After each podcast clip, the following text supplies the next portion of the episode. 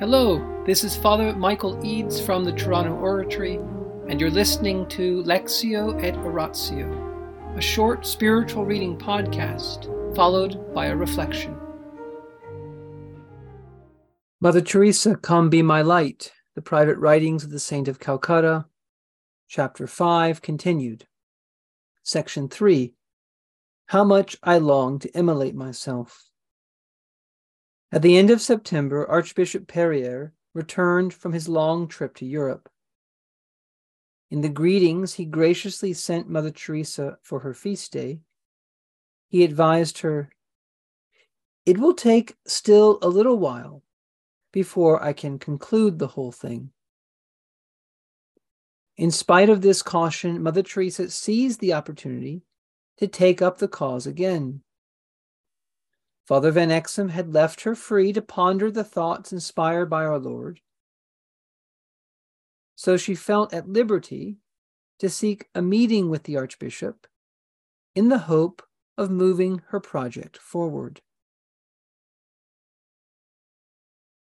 St. Mary's, Loreto Convent, Entally, October 1st, 1947. Your Grace, Many thanks for your good wishes and prayers for my feast. The little flower is wonderful how she answers prayers. I had asked her to let me have just a few lines from you on her 50th year of her entrance into heaven. And sure enough, it did come. I know you have not forgotten the cause. I shall wait for the little while to be over soon. And I pray for the things to come out in such a way so as he would have all the pleasure, all the glory. Think not of me, for I am very sinful and most unworthy of his love, but just only think of him and the love he would receive from the sisters and the souls under their care.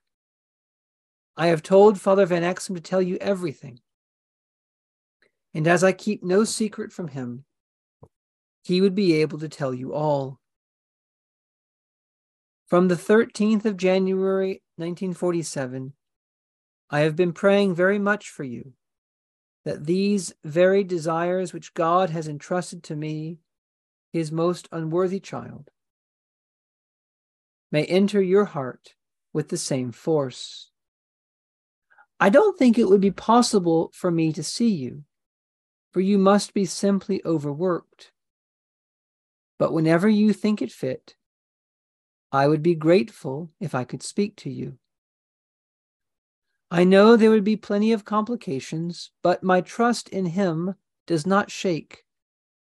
The more trouble and suffering there would be for the cause, the proof will be greater that it is His will to have the work started on the 50th year of the entrance of Little Flower into heaven, and yours in the society of Jesus. Let this be the first year of the missionaries of charity also. If you only knew how much I long to immolate myself completely in that absolute poverty, and so bring the light of Christ into the unhappy homes of the slums poor. Pray for me, your devoted child in JC, Mary Teresa. The 50th anniversary of St. Therese's death was on September 30th, and the anniversary of Archbishop Périer's entry into the Society of Jesus was on October 3rd, the day St. Therese's feast was celebrated at that time. The voice had been calling her with so much love and force, and her longing to answer it was growing stronger as the months passed. She therefore wanted to begin the work within this noteworthy year. In the name of the Father, and of the Son, and the Holy Spirit, Amen. Angels of God, our guardians dear, to whom God's love commits us here, ever this day be at our side, to light and guard, to rule and guide. Amen.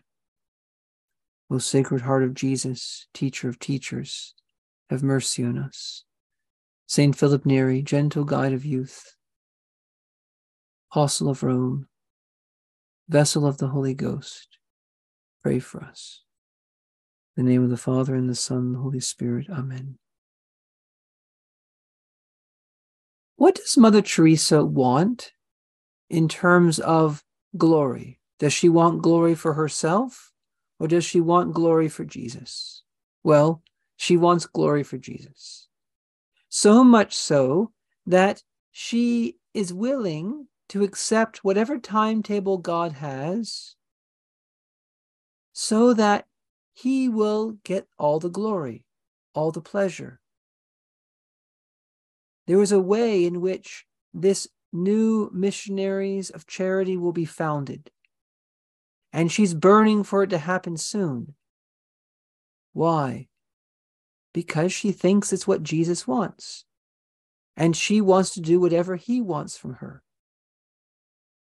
But also because she thinks that this work will bring Jesus into the unhappy homes of the slums. And she wants him to find the joy of those who believe in him. But also the way in which it's going to be founded.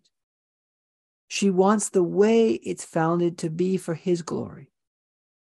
So, whatever circumstances that'll be in, as much as she wants it now sooner rather than later, as much as she wants it to happen, even in this providential year of 1947, the 50th anniversary of St. Teresa's death. She wants even more for God to be glorified. And so she's willing to wait. She's willing for the delay to happen if that will give him more glory. Again, what does this tell us about Mother Teresa? It tells us that she is on fire with divine love. Why?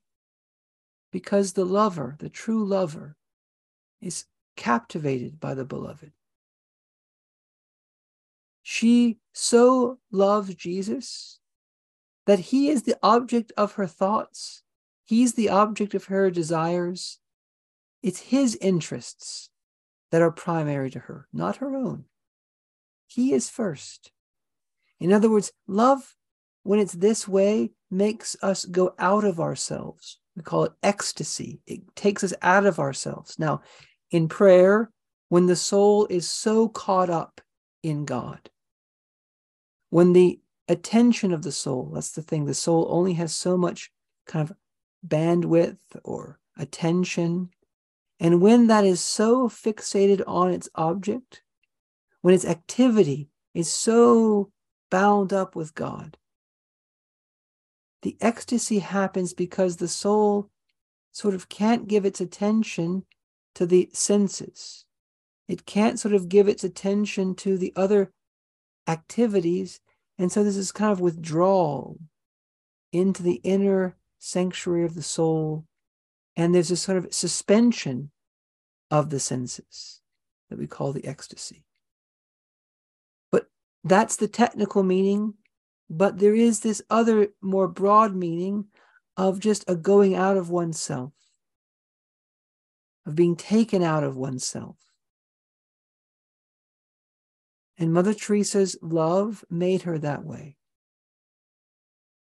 She got out of her own little concerns and into the concerns of Jesus. In the name of the Father, and the Son, and the Holy Spirit. Amen.